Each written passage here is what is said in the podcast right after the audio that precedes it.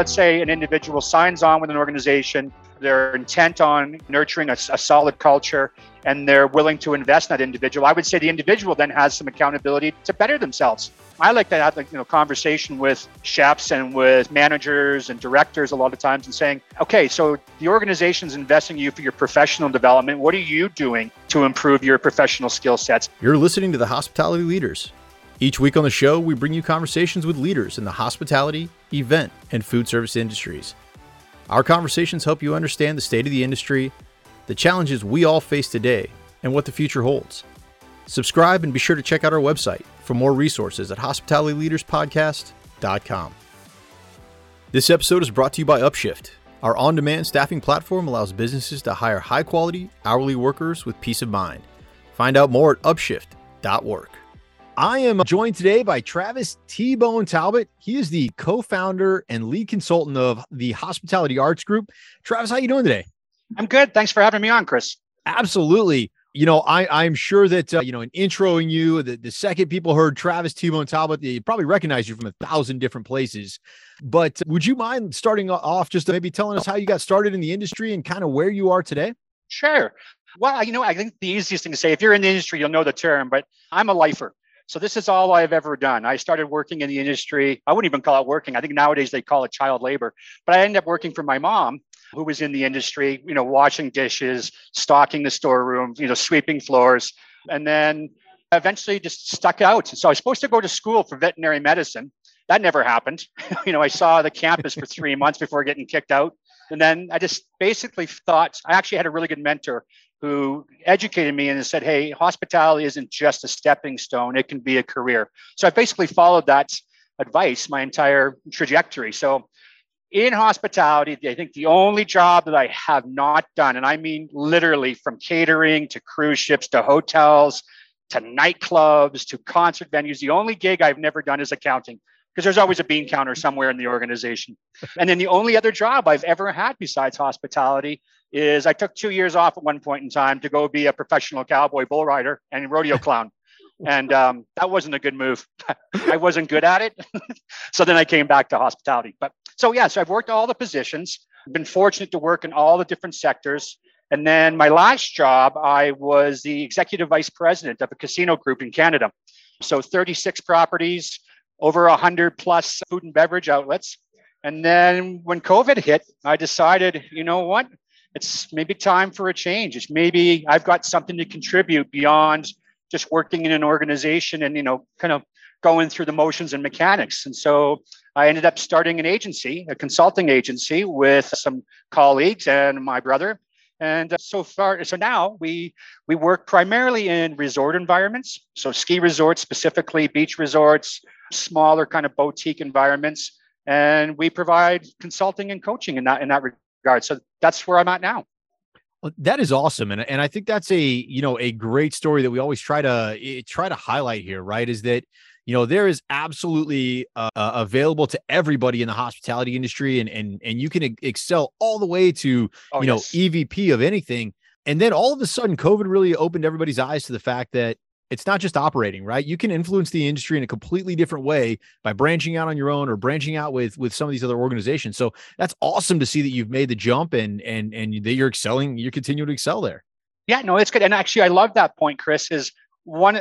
So COVID started out, we, my brother and I have this conversation all the time when we share it with some of our clients.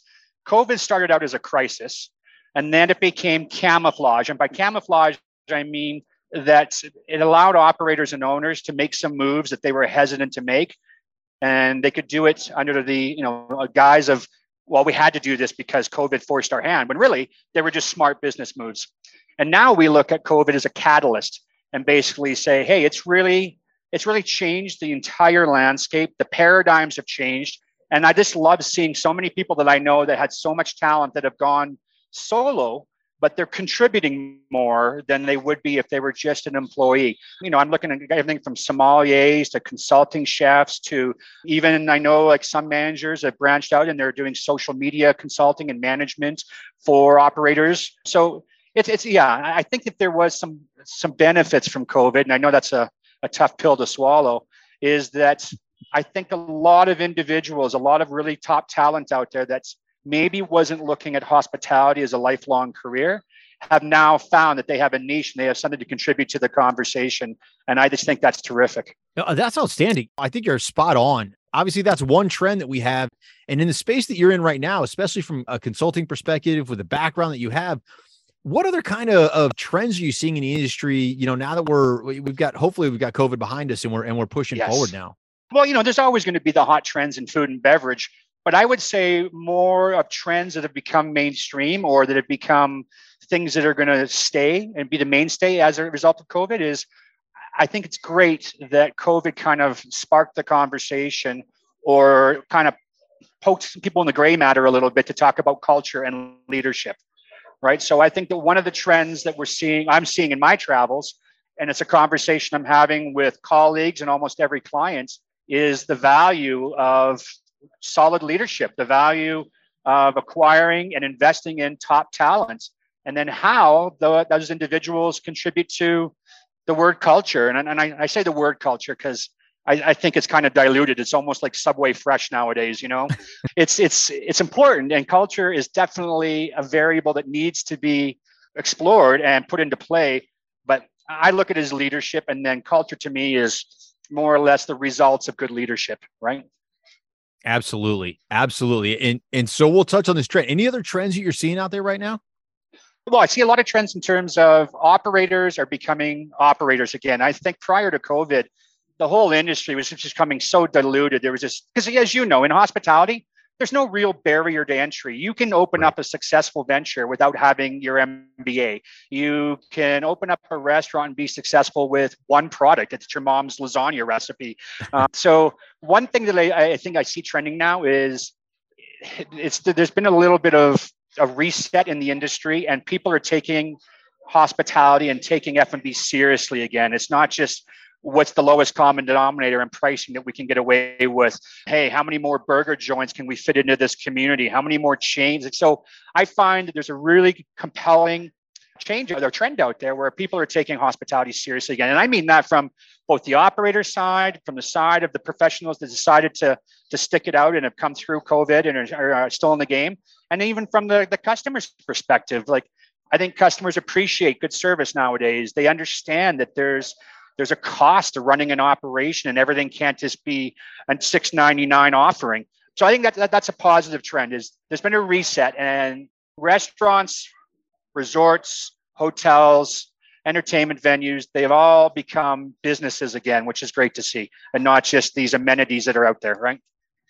Absolutely. And, you know, I think that reset was huge for the industry, and hopefully, you know, it goes it, it, with that reset. It helps to, you know, build that experience, you know, that I think a lot of people may have been missing pre-COVID, or people trying to manufacture pre-COVID. I think maybe now it's more of a turn towards maybe getting that authentic experience back into the hospitality industry.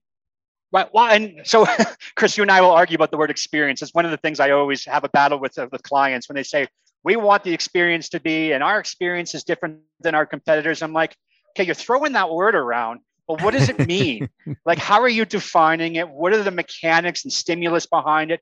What are the deliverables? So when you say our experience is a steakhouse, I'm like, okay, that's a concept. That isn't an experience. The experience is what's, what are your service standards? Like, how are people, you know, are you doing tableside service? Do you have unique dishes that nobody else has? Do you have an environment in terms of music and lighting and decor that is very distinctive? So I, I always like to say to, um, to all, all of our clients, and you know, and all of my brother and I and our team always talk about this, is experience is an emotion. In my in my opinion, is you do all these things as an operator, which are stimulus, which are deliverables to your guests, and at the end of it, when they leave and go, I think that place was awesome. That's the experience, right? Now, that experience is the emotion and the memory and the willingness to come back. Absolutely. And so if we're challenging words, right, you know, I want to draw, I want to jump back to, to, to a word that you threw out there, you know, and, and maybe challenge that a bit. And, you know, you, you, you threw out as one of your trends, the use of the word culture, right? Right. So, you know, I think that people love throwing that word around, and you mentioned that, uh, you know, when you see the trend of, of, of culture, leadership, training, development, all of the rest of that, what are you seeing from a cultural side? Are, are people really using it as lip service, or is there actual meat behind that? No, I, I got to admit, unfortunately, I find it to be more of a P R initiative, or I find that it's a lot of times something that operators know that they have to have, but they can't define it. And a lot of times they think it's about having a vision statement or sharing a vision statement with their front lines. It's a mission statement, it's core values.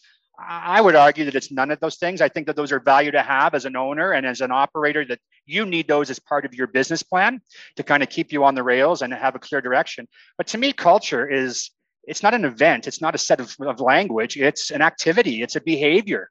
And usually culture starts with owners, and then it perpetuates to the leadership team.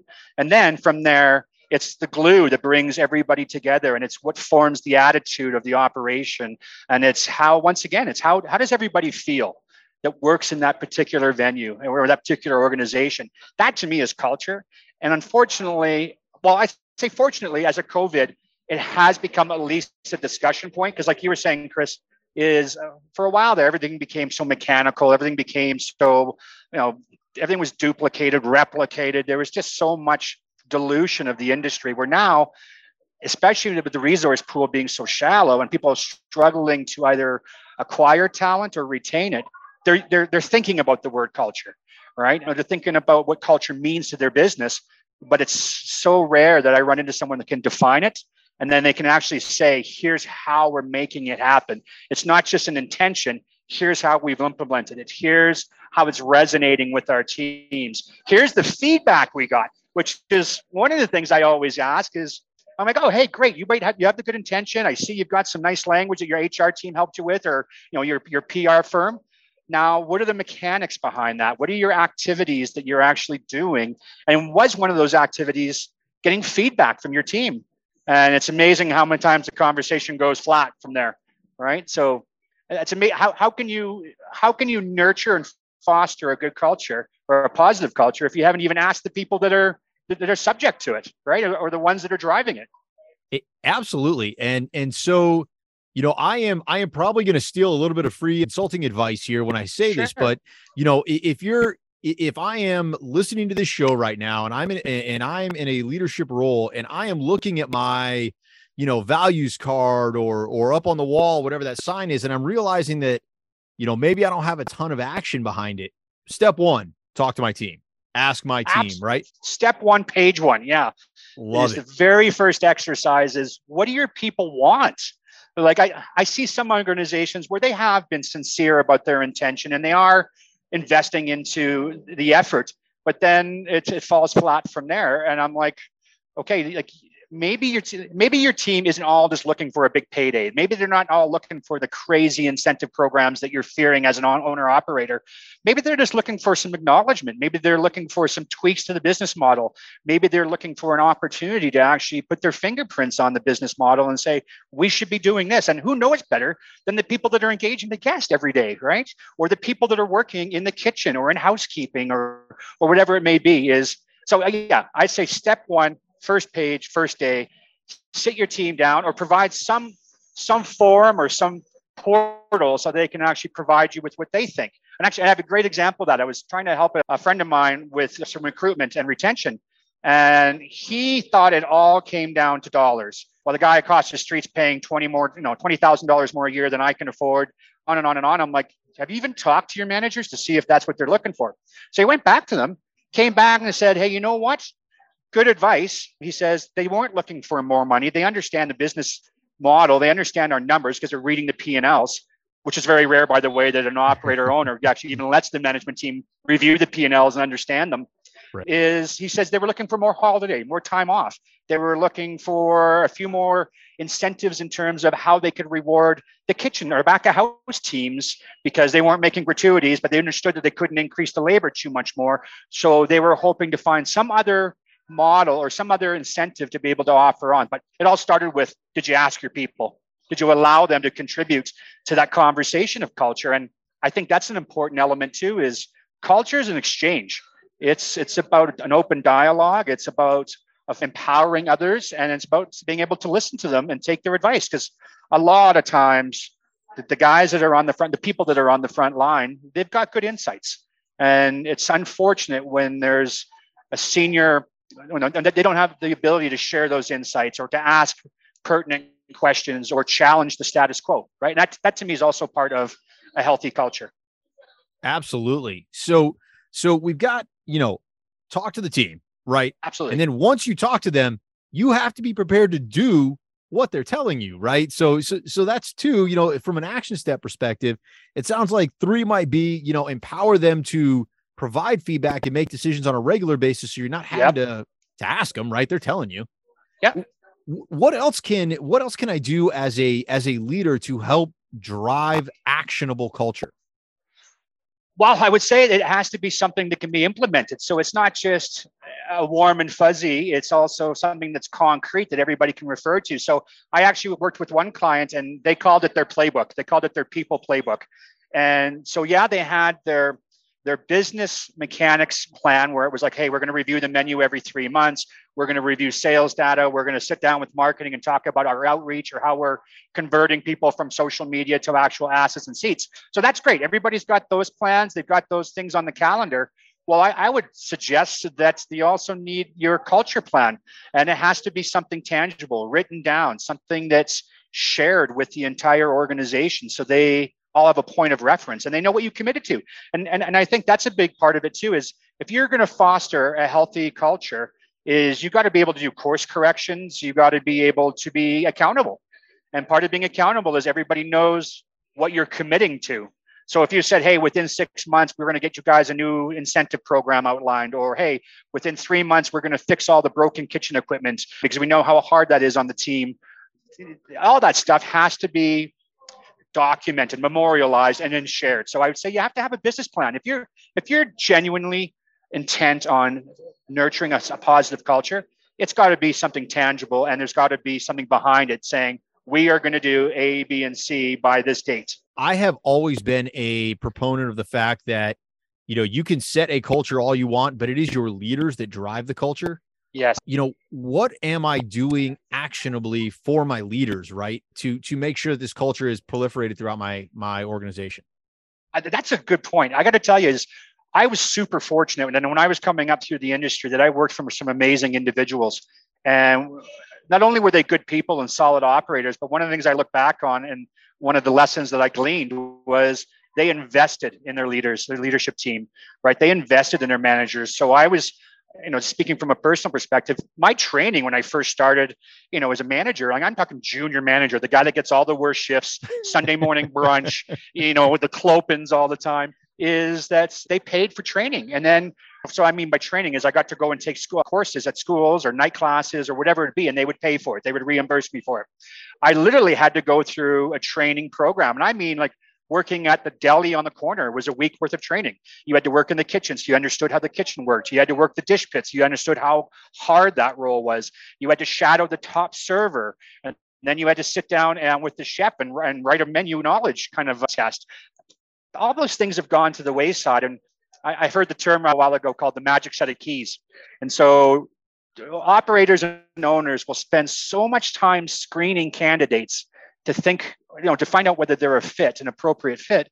And then when the person signs on and after they've gone through the whole negotiation process, they hand them a set of keys. They show them where the fire, you know, the fire pull stations are. Right. They give them the codes to the alarms and then that's it, man. Right. And it's like, there's no more training. There's no more, and actually I don't even like the word training. There's no more development.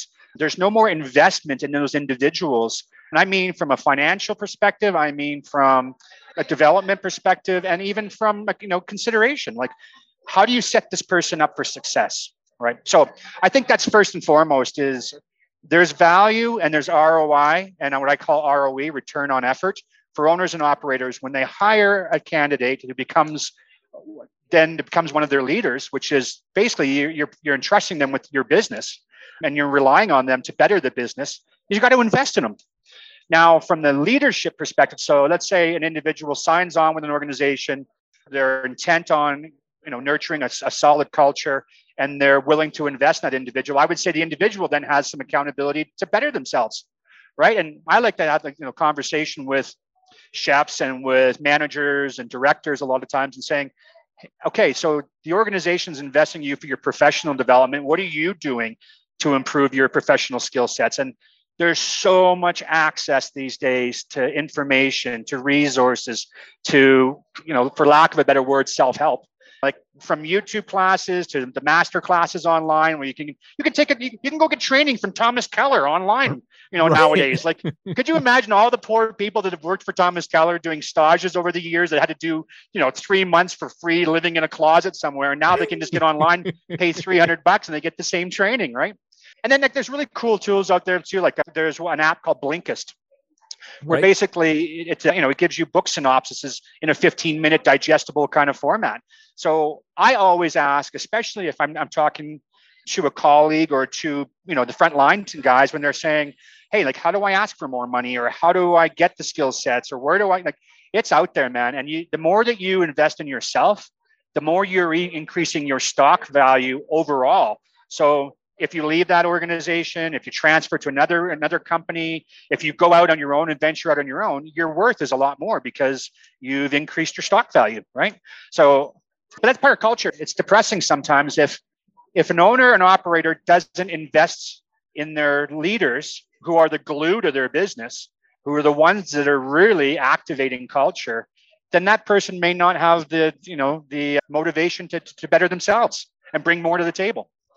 Absolutely. Now, you, Travis, one of the things I am picking up here, and, and very few people are this consistent about u- utilizing terminology, but you have consistently used the word leader and, and yes. not interchanged it with manager. And usually during the course of any interview, most people use those two words interchangeably. Why are they not interchangeable for you? Well, to me, a manager is, is it, I think it dilutes the role. I think it, it dilutes the, the individual, or dilutes their value. To me, a manager is a, a, a, someone that is either very junior, who's just stepped up from, let's say, taking a frontline server's position, or come out from the back of the house, or has, you know, been elevated from housekeeping into a to a management role. Management to me usually means someone in training, right? Now, and they're managing processes, they're learning mechanics, they're learning the functions of the business. Where everything else after they've had that initial training is they're now their leaders. So if you're responsible for engaging with guests, if you're responsible for writing a schedule, if you're responsible for any kind of scenario where you're interacting with other people, you're a leader in my books. You're providing leadership. And now when it comes to a general manager, even, even at that level, I prefer the word, and I'm actually, you see a lot of it in the resort world, is they call them S L Ts. You know, senior leadership team, right? Yep. So a team member from the senior leadership. I love that for everything that it has in terms of what it what it means, what it conveys in terms of culture, and then the punch that it, you know, it packs.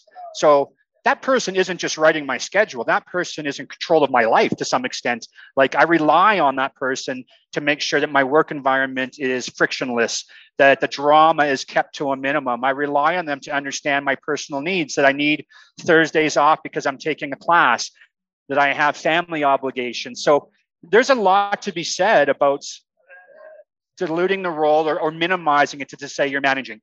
Right? Because managing to me is like, that's, you manage inventory, you don't manage people, right? You lead people, and you, you know, the mechanics of the business, that's what you're managing in terms of like making sure you place your liquor order on on Sunday before, you know, the desk order desk closes. That's management. Leadership is everything else that you do that affects people, you know, and it motivates them.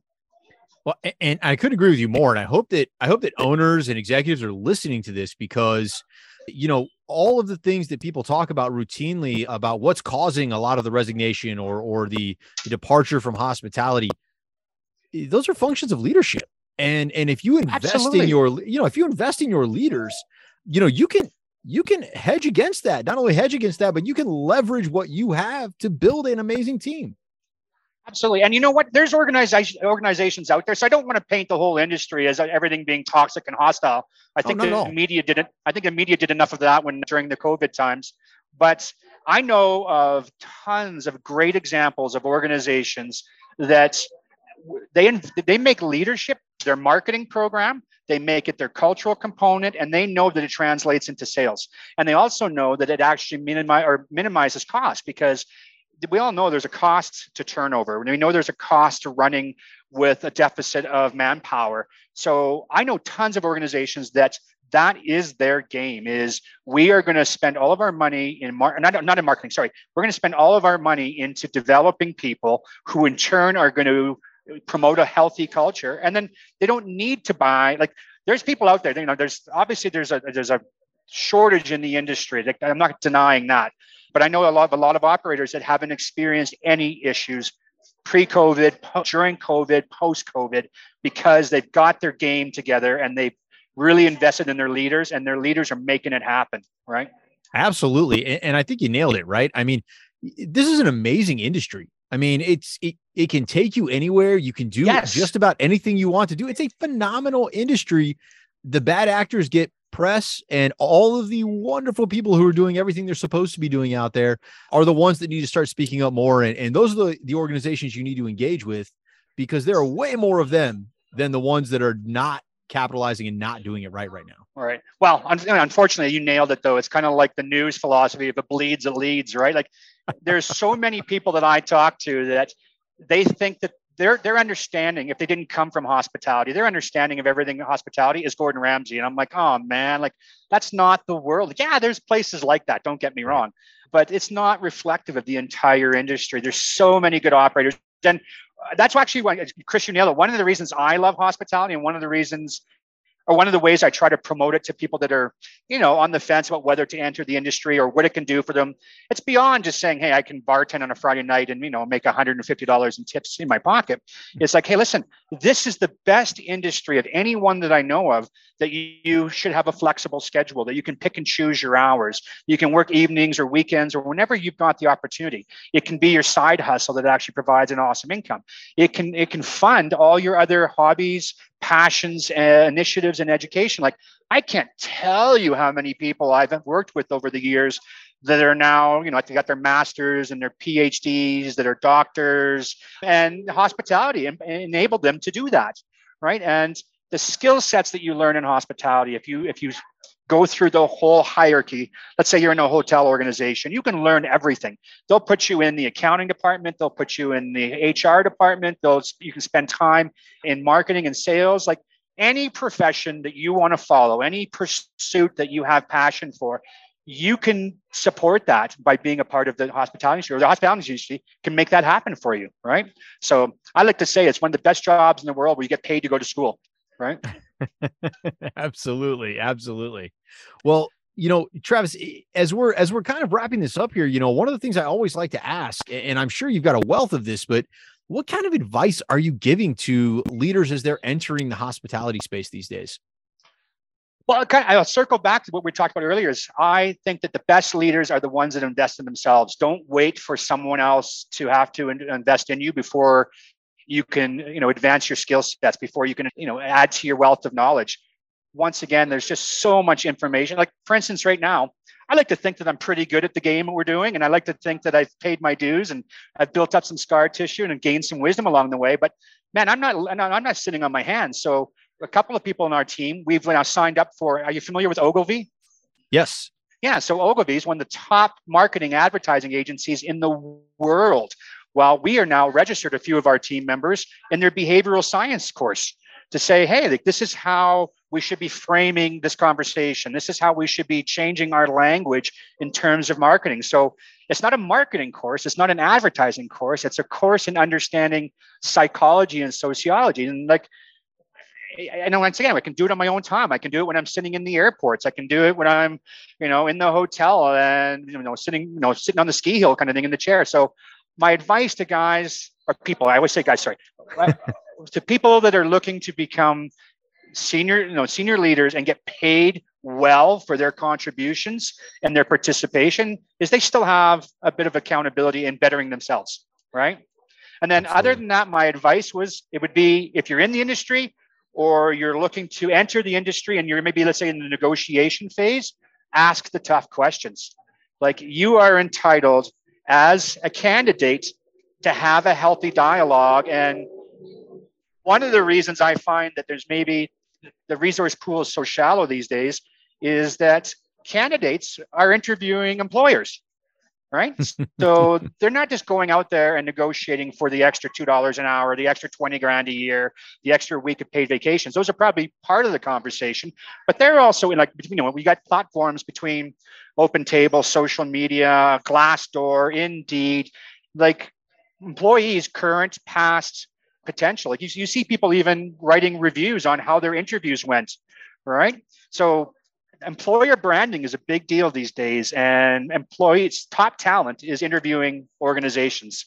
So I think that if you're a candidate and you're engaged in in the conversation about, you know, your benefits package or your, your compensation package, ask the hard questions, all right? Rather than getting into that role and finding out the hard way that it, you know, it wasn't what you expected, or you didn't ask a few questions and now you, you found out the wrong answers once you were, you know, immersed in the role. And it's, and it's also not fair to the employer, to be honest, right? So if you didn't ask the questions that were really, you know, burrs under your saddle, and then it didn't get resolved, and then you walk away from that role, you've, you've done a big disservice to the employer, who may have been completely authentic, transparent, and intended on really having a good fit and, and, and offering you a good role. But, you know, just you didn't ask enough questions or the right questions, and then you, then you leave them high and dry, which is unfortunate. So yeah, I would say have the dialogue before you take the gig, right? Absolutely. And that is phenomenal advice.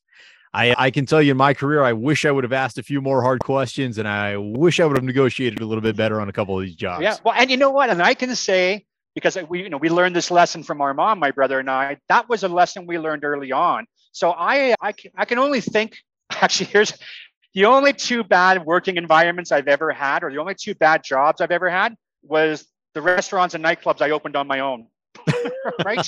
Is, you know, between ignorance and arrogance and all that. Those were the worst jobs I had. But because I did have that ability or that skill set or that confidence that was instilled by my mom, is I've always worked for good people. And it's because the conversation has always been direct, healthy, and very explorative right on the upfront. So I've never had, a, I've never worked for a bad person, or never, never had a bad employer. That is a no worse employer than yourself, I guess. I was but... terrible. Yeah. Lesson learned. Awesome. Awesome. Well, Travis, I think anybody who listened today is, is walking away with a list of actionable steps, you know, to make culture more than a buzzword within their organization, and, and to really go back and do a gut check on, on what they're doing here. You know, I think we've got some phenomenal advice for anybody coming into the industry. And, uh, you know, I hope that anybody who heard something here today and wants to find out a little bit more is, is going to track you down and, and pick your brain sure. a little bit more about this. So if they want to do that, Travis, how are they getting a hold of you to have these conversations? Well, we have, like I said, the, the business that we're focused on right now is hospitality arts dot group. So you can reach us through the website. On social media, I think I'm on almost every single platform except for TikTok, which I'm working on. My okay. dance moves, I'm getting some, edu- you know, some classes in dance, but I'm on every, almost every social platform under T-Bone Talbot. And then I'm also, like everybody else, I'm on LinkedIn under Travis Talbot. And it's actually one of my personal missions is to help whoever needs help. So that's also why I'm in consulting. So I'm pretty good at responding to everybody, no matter what vehicle they, they use to get a hold of me. And then actually, you know, that segues into a good thing is next month, we are about to launch, in addition to our consulting, which is more or less for bigger operators, larger scale projects, corporations and stuff, is we're also launching an online coaching platform. So that's if you're an aspiring entrepreneur, you can pay by the phone call, you can pay by the bundles of services, you can pay by the email, so that you're not afraid to reach out, get some advice, get some some insight without having to sign on a consultant, you know, that's usually a bigger dollar value. And then back to our discussion about culture, is part of our online coaching is also going to be for executives.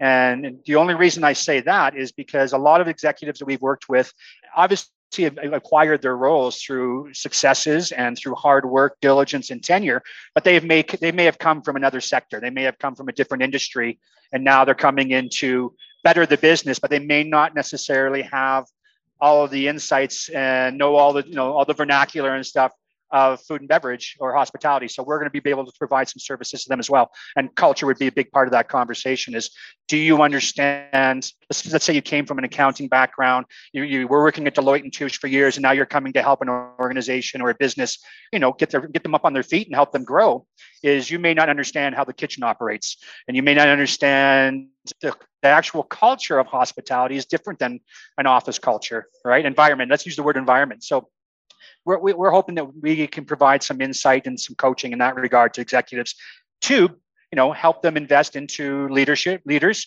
and help them nurture a culture that's positive, because it's, they may just not have that exposure to that, that environment. Right. So, yeah. Well, I think that's phenomenal. You know, you're clearly living your advice. I mean, you know, you're creating a mechanism and a method for people to be able to invest in themselves. And I think that is absolutely awesome. And, and I can't wait to see how many people take advantage of that. Awesome. Thanks, Chris. No problem, Travis. I look forward to connecting with you again in the future. And thanks for taking the time today. Right on, Chris. I appreciate you uh, having me on the show. Thank you for listening. And we hope you found this episode insightful. If you enjoyed the show, please leave a five-star review. You can find more information and links to all the resources mentioned in today's episode at hospitality leaders podcast dot com. This episode is brought to you by Upshift. Our on-demand staffing platform allows businesses to hire high-quality, hourly workers with peace of mind. Find out more at upshift dot work.